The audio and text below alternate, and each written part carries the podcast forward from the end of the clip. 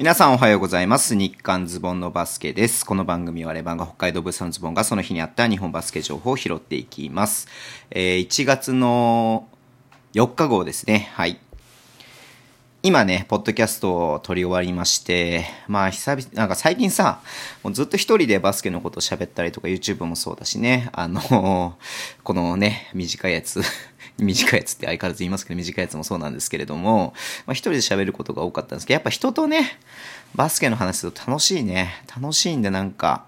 ちょっとなんか急にリモート新年会的なことやろうかなってなんか思ってるんですけどね。なんかこう参加した人とかいるのかなわかんないけれども。はい。なんかそれはね、あの、YouTube の配信とか全然載せないので、なんかうちうちでちょっとやりたいかなってちょっと思ったりとかしたんで、後で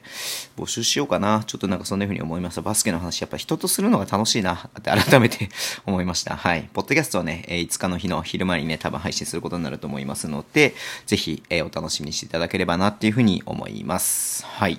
で、4日のね、日だったんですけれども、今日は B1 のね、試合が1つと B2 の試合がね、1つやってまして、えー三河とね、川崎の試合やってました。うん。いやー、面白い試合でしたね。まあ、点差だけ言うとね、8点差開いちゃってるんですけれども、まあ、本当にね、終盤までどっちが勝つかわからないっていう試合でしたんで、まあ、すごく僕もね、ハラハラドキドキしながら、まあ、どっちのチームを応援してるわけでもないんですけれども、うん、見てましたけれどもね、やっぱり川崎がね、やっぱ締めるとこ最初、最後締めてきたなっていう感じがして、うん。いやー、すごい、やっぱり強いなっていう感じがしましたね。もう三河もやっぱり攻撃力があってね、得点だけ見てやっぱ84対92って試合なんで、ね、本当に特に1クォーター、まあ3クォーまあ全部そうなのかな？なんかもうバチバチの打ち合いみたいな感じだったからね、うん、よく川崎勝ったなっていうふうに思う試合でした。うん。まあファジーカスがね、なんか結構、なんだろう、あの、調子、ね、得点としては11得点なんだけれども、結構なんか動きが良くなってるなっていうふうにも思いましたし、まあ今節からね、えっ、と、アギラールが復帰しまして、まあその代わりにね、えっ、と、シモンズか、うん、シモンズが、えー、対談ということになりましたけれどもね、本当こう試合の直前まで 発表しないでいくってあたりが、これは多分三河のスカウティングを警戒してなのかなっていうふうに思いますけれどもね、うん、このタイミングで、えーえーとね、ヒースが、うん、あの、復帰したっていうのがね、あの、まあ、川崎のファンにとっては、良かった、良かったというか、喜ばしいことなんじゃないのかなっていうふうに思いますし、フィールドゴール6分の5ですからね、すごいよね、スリーポイント1本外しただけだからね、相変わらず、すごいなっていうふうに思いますけど、多分、プレイタイム制限が15分ぐらいあったのかなっていうふうに思うけど、まあ、16分出てはいるけれども、多分15分ぐらいだったのかなっていうふうに思いますけどね、はい。で、まあね、MVP にも選ばれてましたけど、大塚優斗選手が14得点、スリーが6分の3ということで、うん、まあちょっとずっとね、調子があんまり良くなかった中でね、まあちょっとずつ上げてきて、まあここでね、えー、要所でちゃんと試合を決めるね、あのプレーとか、うん、まあそういうのが見れたので、まあね、まあ文句なしに、大塚くん頑張ったねって、すごいねって言える感じだったなっていうふうに思います。すごいね、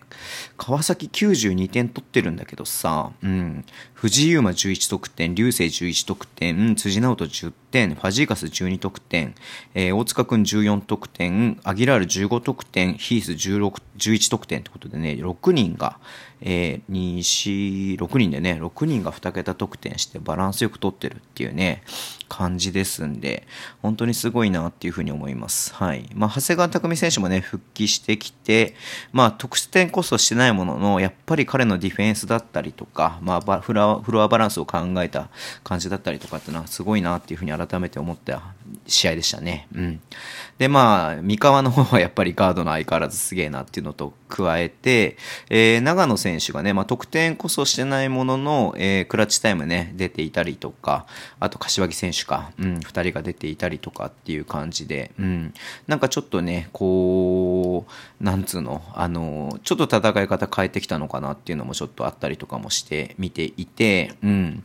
まあ、シェファーがね、スターターで出てきて、えー、あれだけ活躍できるチームなんだなっていう、で、なったんだなっていう、まあ、シェファーがすごいなっていうのもあるんだけれどもさ、うん。なんかこう、三河の変革も改めて、こう、今シーズンの変革もすごく見れたゲームだったなっていうふうに思って見てました。はい。明日もね、ゲームがありますんで、すごく楽しみにしています。で、えー B2 の方はですね、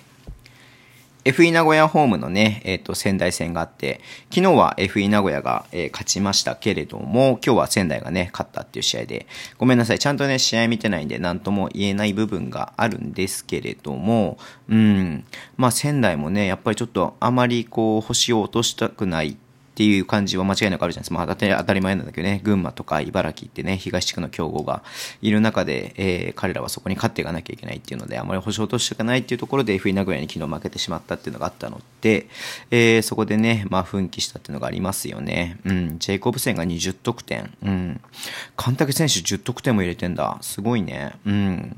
まあ、ちょっとね、こう、見ると、外国籍、まあ、ミラーもそうだしさ、ナッシュもそうだけれども、そこまでね、あの、めちゃめちゃ得点取る感じではないので、うん。まあ、日本人が頑張んなきゃいけない。ね、まあ、仙台はね、もともとそう、日本人が活躍するチームであることは、あの、前々からね、あの、そういうチームだったんだけれども、うん。まあ、ここでね、こう、神竹選手とかが活躍すると多分盛り上がったんだろうなっていうふうに思って見てました。はい。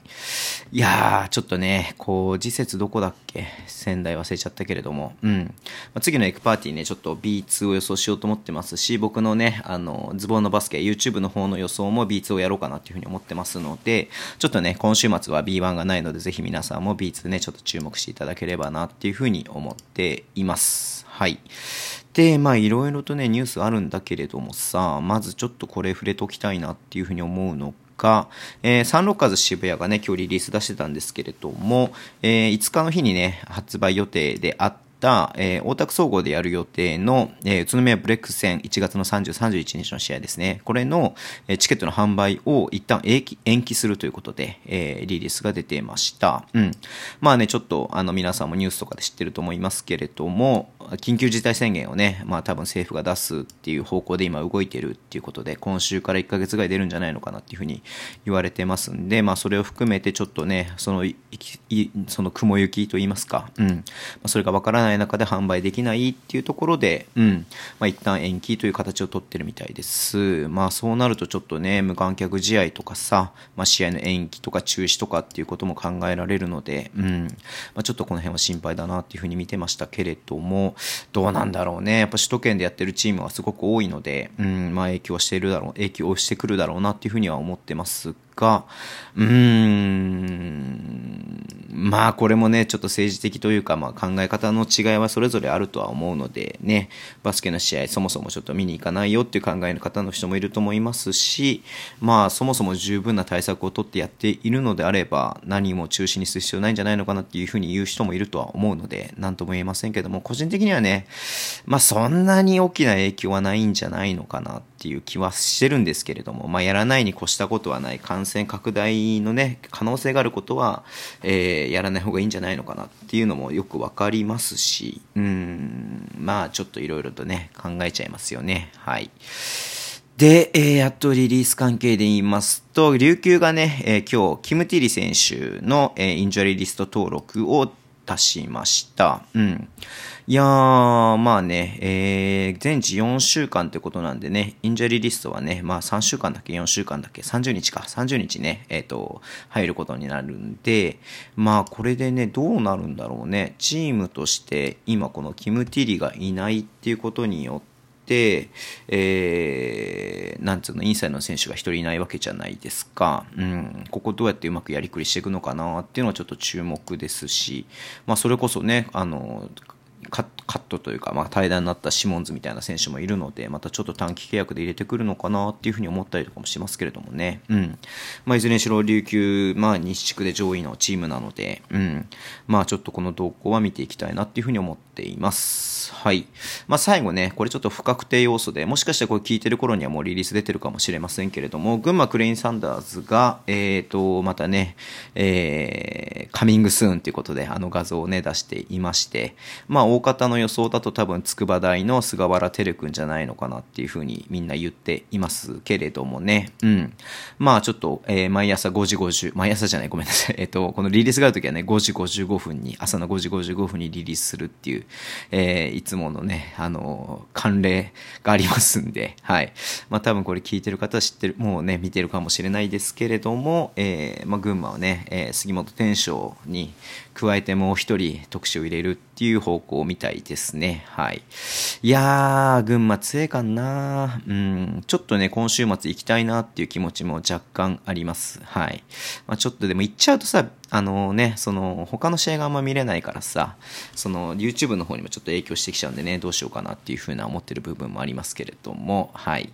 まあ、ちょっと考えてやっていこうと思います。はい。そんな感じでね、えー、ポッドキャストを配信しますので、よろしくお願いします。YouTube は金曜日なんかな？あ、違う、あ、ごめん。木曜日にしようかなってちょっと思ってるんで、はい。ちょっと木曜日にやる予定でいます。そんな感じです。えー、YouTube でね、YouTube じゃない、ごめん。ダメだな。Twitter でね、情報発信しますぜひ、フォローお願いします。インスタもやってます。YouTube と Podcast 毎週配信しています。ラジオトークのアプリで聞いてる方はハートボタンを押してください。では、今日もお付き合いいただきありがとうございます。それでは、いってらっしゃい。